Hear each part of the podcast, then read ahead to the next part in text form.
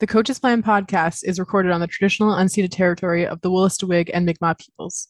This territory is covered by the treaties of peace and friendship, which these nations signed with the British Crown in 1726. The territories did not deal with the surrender of lands and resources, but in fact recognized Mi'kmaq and Wolastoqiyik title and established the rule for what was going to be an ongoing relationship between nations. At Coach New Brunswick, we pay respect to the elders, past and present, and we are grateful that we now get to share the space with the descendants of this land. We honor the knowledge keepers and seek their guidance as we strive to develop closer relationships through sport, education, community, understanding, truth, and reconciliation. Thank you for listening in the same spirit.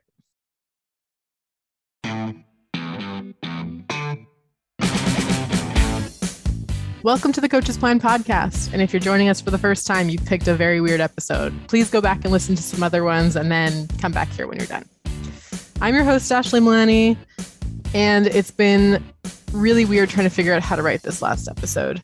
Uh, well, last for me, maybe not last for you, but I'll get into that later.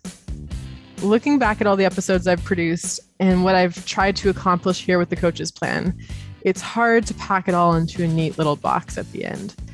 But I suppose that's kind of what it's like planning a season of training and competition. You know, you lay out your objectives, build a schedule to support it, plan some fun activities, and push yourself and others to grow and challenge them to think in new ways about the task ahead of you. And then you actually live it. And it all comes undone after the first week or so. You know, best laid plans of mice and coaches and all that. So, what do we do when it comes undone? We go back to the drawing board. We re strategize, we reschedule, re- we adapt. And usually, what comes of that is an even better plan than the one that we spent all that time on in the first place. For me, an important thing that I try to do as a coach in most of my practices to maintain some sort of organization and feel like I was keeping my season on track was utilizing the end of practice debrief. We preach about the debrief a lot in the NCCP for coaches, coach developers, athletes alike. It's a really powerful learning tool, and one is that it is easy to forget and leave out of practice. Um, you know, as the session's wrapping up, your athletes are rushing off the field to get on to their other parts of their lives. You're cleaning up, trying to reset the space. But it's important that you spend at least five minutes at the end of each practice to debrief and review everything that you've worked on in the past hour or two. Debriefing and relating the work that your team has just done back to the objectives that you were trying to achieve throughout the practice is a key part of learning and long term retention. The questions to ask in a debrief include How do you feel? What happened in this practice? What did you learn? How does that relate to our goals this season? What if? And what next? So that's what I'm going to do at the end of these four seasons. I'm going to take less than 10 minutes with you to show you how the debrief works, go through these questions, and help you understand this key process. So, I guess number one, how do I feel? Uh, as you can probably guess, I feel such a mix of emotions. Pride at this project that was created from nothing but blind ambition and many YouTube tutorials. Sad that it's coming to an end. Hopefulness that you were able to take out at least one thing from these from these episodes and use it in your own practices. Number 2, what happened? At the beginning of this project, I set out to give you, the coaches, the tools that you needed to take control of your coach development path, help you plan the perfect season. And, you know, selfishly, I was excited to become a better coach myself in the process. Many topics were covered from sports science, conflict resolution, uh, society and culture, and more importantly, though, the impacts that Ted Lasso had on our community. But it wasn't always smooth sailing. COVID had a major impact on the production of the third and fourth seasons and threw a giant wrench into my understanding of the current coach landscape, general reality, um, and, you know, threw some challenges my way in making this podcast that I thought were really going to limit my ultimate goals with it. But number three, what did I learn? number one, easiest one for me is going back and listening to these episodes and trying to remember everything I've gone through. It was really interesting to see how much more confident my voice got through the seasons and more sure of itself it was.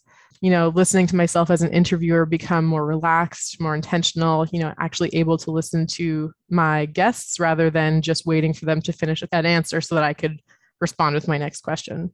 There are so many people so many talented people doing great work in sport and in this community in New Brunswick.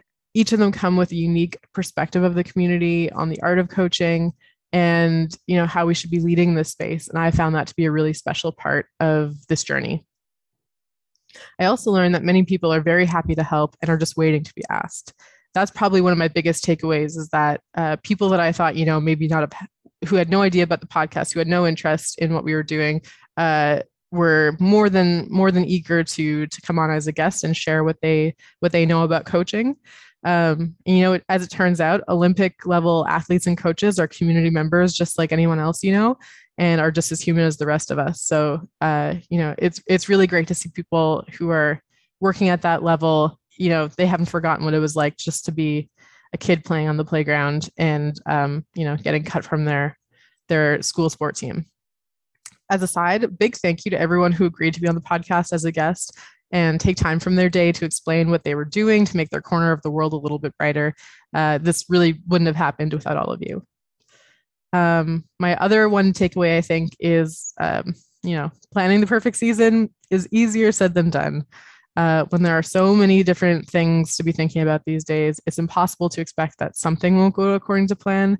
Uh, so, you know, if I could go back and look at it again, uh, I would say, you know, it's not about planning the perfect season. It's about how do I react to the challenges and situations that come my way, and how can I how can I grow from those.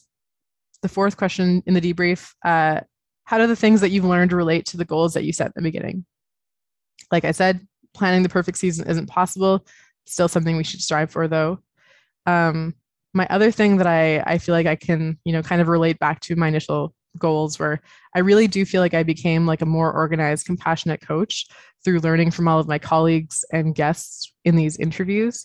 Um, and it's important to note that like what you learn is maybe necessarily always what you set out to learn, but that doesn't mean it's not important, and that doesn't mean it also can't help you along uh, your your journey of growth and development. Uh, fifth question: What if? This one's a hard one for me because I tend not to dwell on hypotheticals. I like to plan for them in the future, but I don't like to beat myself up over things that are outside of my control that have happened in the past.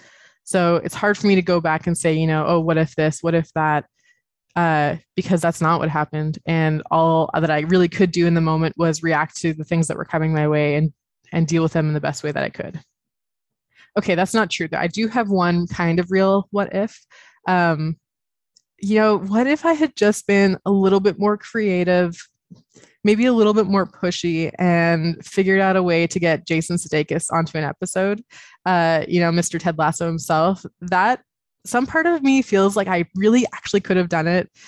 Um, but I also recognize that the multi-sport NCCP uh, coach education delivery in the province probably would have suffered for that. So, you know, at the end of the day, it's probably good that I didn't pursue that uh, pursue that item. Lastly, finally, number six, what's next? Uh, this one's a big one for me. Um, I can say for certain that I won't have time to host a podcast in the next two years while I'm in school, but this project really has helped me prove to myself that it is a thing I can do if I wanted to in the future. You know, the next two years I plan to be buried under a mountain of homework and orthotics casts, uh, but that's about as far as I care to plan out for now. I find for sport and life, it's important to have a vision of the future, but not to plot out every single point along the way because, you know, that's how you miss the really fun detours in life. As for what's next on the podcast, that has yet to be seen. Hopefully, someone within Coach NB in the future will be able to pick up this project and keep it going. But you know what? I get it. It's a lot of work. It's not everyone's cup of tea. Uh, and um, you know, we're kind of living through a golden age of podcasts and maybe people are going to get sick of them in the future. So who knows?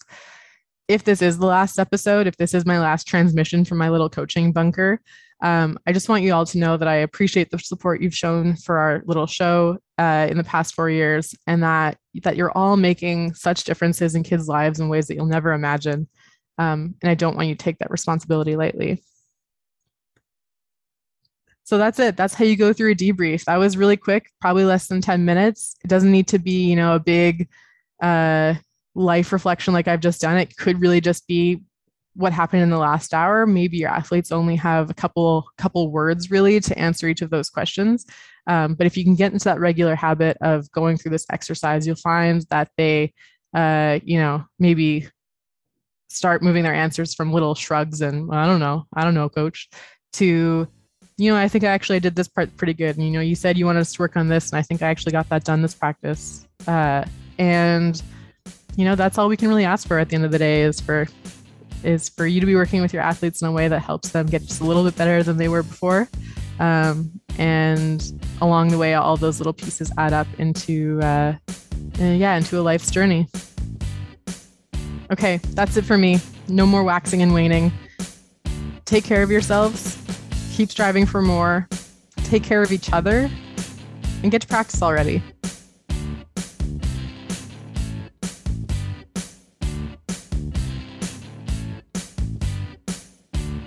Da da da da da da.